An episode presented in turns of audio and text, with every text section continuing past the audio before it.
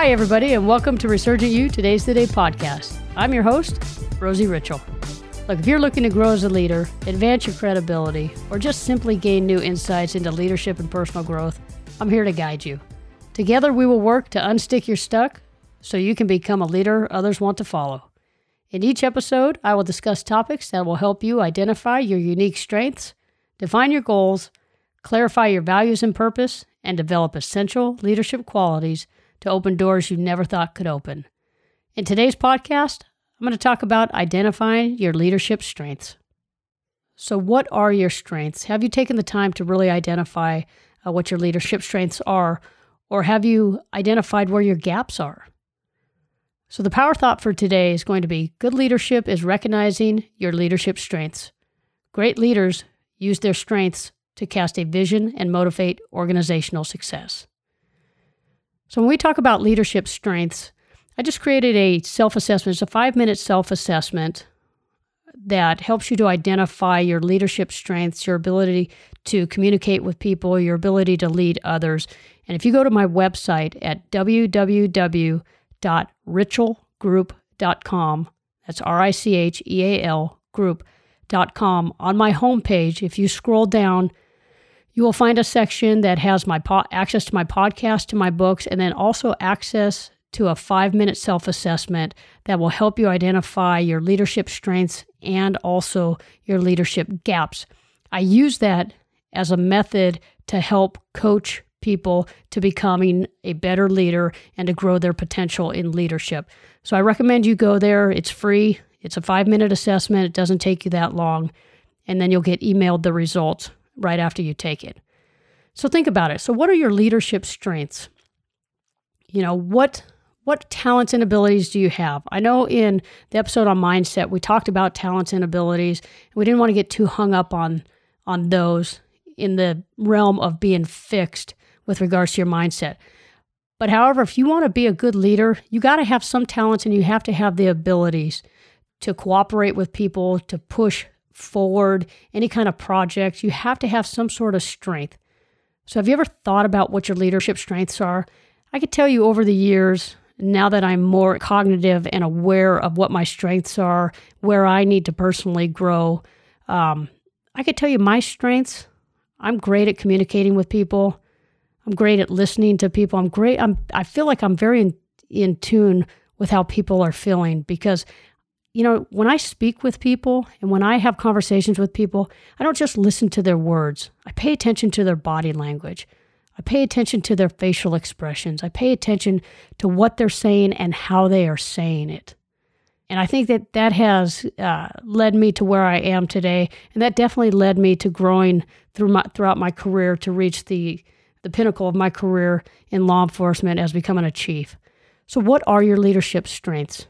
You know, again, are you good at communicating with others? What about orchestrating change? Right now, the world is changing so much. Uh, industry is changing so much. It doesn't matter what industry you're in, with technology, artificial intelligence, Facebook, Twitter, app for this, app for that. It is constantly and consistently changing. And are you up to date and up to speed with those changes? I could tell you, I, I personally am not uh, owning a business. I am trying to get up to speed as fast as I can. But look, you know, everybody always dings millennials. Well, I tell you right now, millennials, they're going to be the ones that are going to be able to adapt to change more so than folks that are uh, Gen Xers like myself because they grew up with those technological changes. They know no different. So I look to millennials to help me in orchestrating change for the future. You know, by 2020, 50% of the workforce is going to consist of millennials. You know, no longer do we get to sit back as baby boomers and Gen Xers and say, you know, oh, it's the millennials' fault. Oh, they don't understand us. Well, they might not understand us, but I could tell you right now, they probably understand the world and the direction that it's going. So I'm sure that they're great at orchestrating change. What about inspiring others? Is it something that you do or say that inspires somebody else? You know, it's usually not until after you've spoken to somebody else that they come to you and they say thank you for helping them or inspiring them to move forward with something that they have just sat on for years and years. You know, it's those conversations, and I talked about this all the time. It's those conversations that you never know what you say, when you say it, and how you say it that are going to inspire someone else. And if you're leading, what are you doing to forge a path to team success? You know, sometimes we get so stuck in the minutia of dealing with day-to-day activities, signing off timesheets, you know, doing evals, setting people up for their next project, and we forget the most important thing in leadership, and that's communicating with people. You know, what are you doing to bring people together?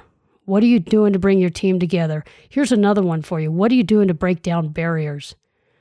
There are so many silos and cliques within organizations that it drives me absolutely crazy when people form these cliques and they oust other people. How would you like to be on the outside? How would you like to be on the out group? You know, you have your in group and out group scenarios going on. What are you doing personally to invite somebody into your group rather than casting them aside? And you know who you are if you're doing this. This isn't no surprise. This isn't no secret. Something you don't know. It's a cognitive action that you take on a daily basis. And you seek the good in others. We're pretty good about tearing each other down, but how often do you go up to somebody and say, you know what? You did a great job on that. Show me how you did that. I want to learn because the results you got were fantastic. I've never could have gotten a result like that, nor could I have done anything like that. You know, I talked to my brother. My brother is a teacher, and he tells me all the time, uh, you know, that's a stressful job. And I can only imagine. So I give a big shout out to the teachers out there because not only do you have to teach the kids, but you have to be their parents sometimes too. And that's difficult. But you're out there as a teacher not only to teach kids curriculum, but you're also teaching them life lessons. And I know you're seeking the good in those kids and you're giving them great information so that they could go out and conquer the next phase of their life, the next level of their life. So, how do you use your leadership strengths? Do you use them as a bridge of goodwill? Do you help others reach their leadership potential? Do you even recognize that others have leadership potential?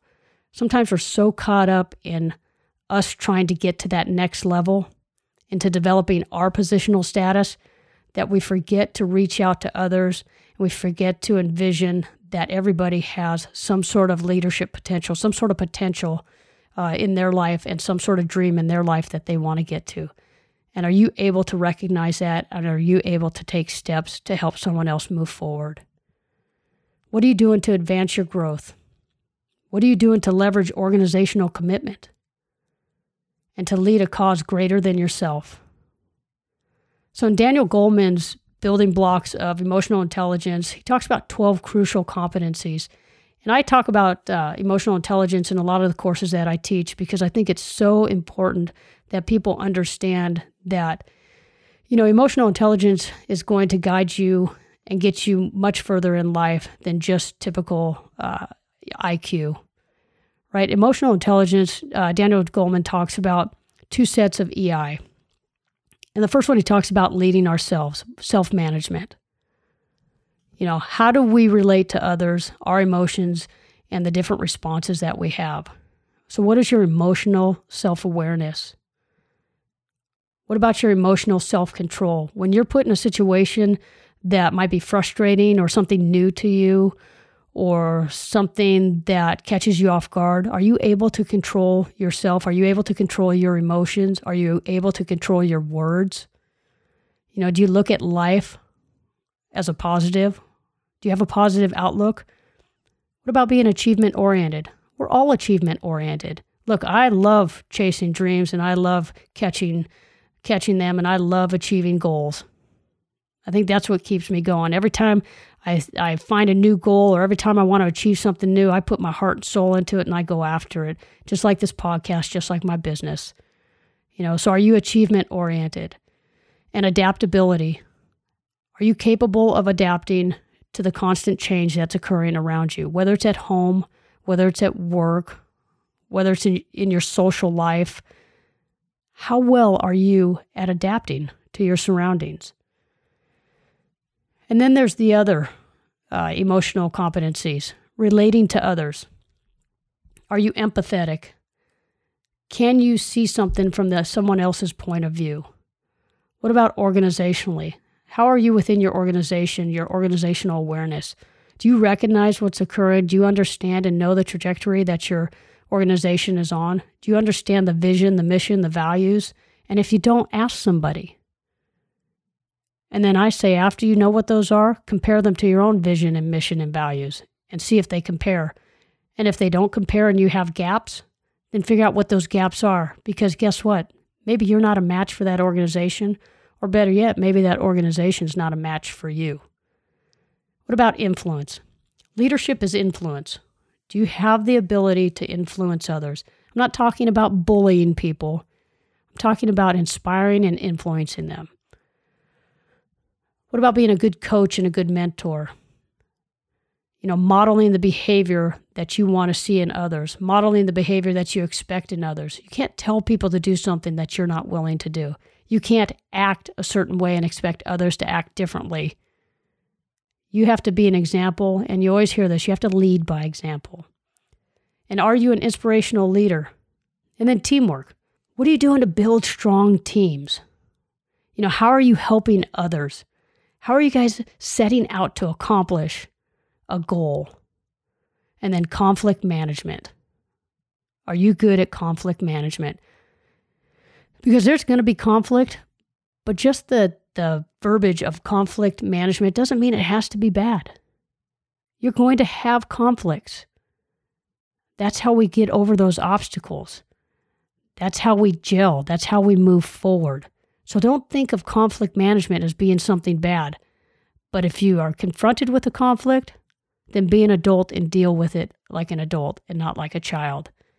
Be a problem solver and not a problem child. So, in his research, Daniel Goleman said if a leader shows strength in six of the 10 competencies, or in this case, six of the 12 competencies, they produce a positive climate. So, what happens when we have a positive climate? People show up to work committed, and bring their best.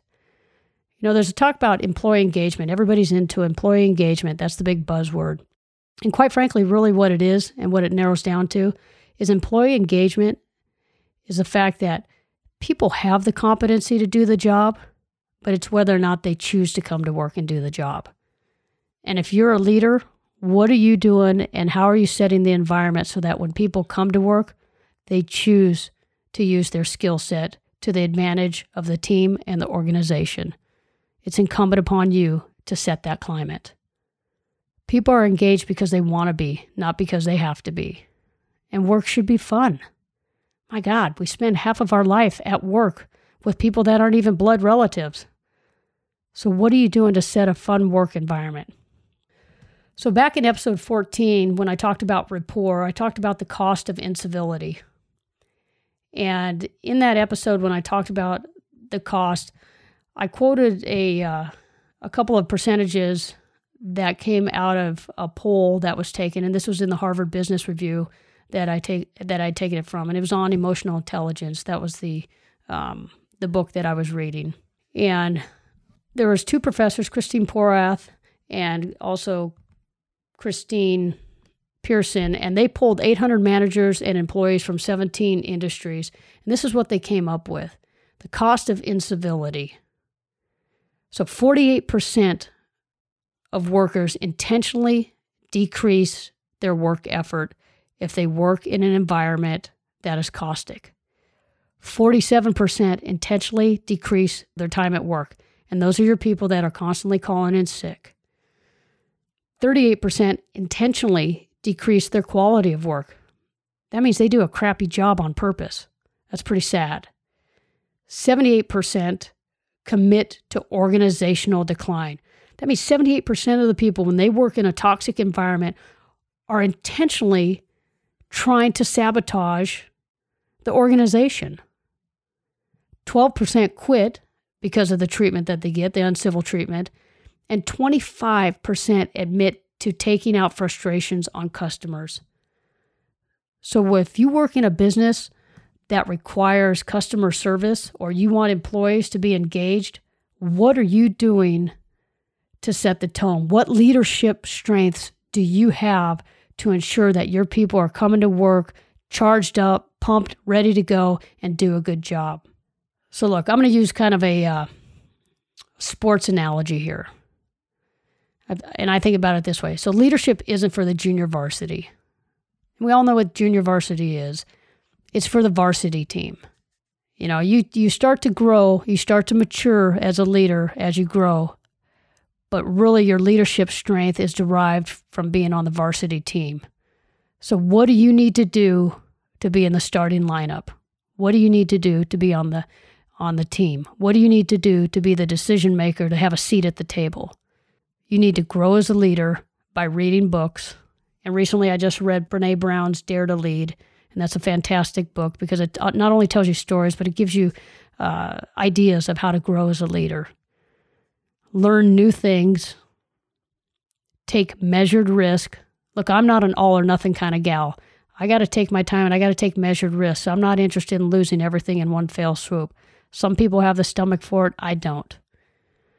Being more adaptable to change, and I've, t- I've spoken about that throughout this whole podcast. What do you need to do to be a team player? That means come to work and give your best for the best. Developing a growth mindset and getting and stepping outside of your comfort zone. Sometimes you'll be surprised how good you are at moving forward when you get out of your comfort zone and how you break those bonds that just tie you down. So, listen, Understand your leadership strengths. You have them, and if you notice, I didn't talk anything about weaknesses because I'm not about weakness. I'm about strength. I'm not going to harp on a weakness when we could uplift everybody to determine and discover their own personal strengths. So here's a leadership strength hack to finish off this episode. Individuals can make or break the success of an organization, but leaders can make or break the commitment of their followers. So if you want to achieve success and be a leader worth following, then go unstick your stuck. Today's the day you awaken your resurgent you. Now go get yours.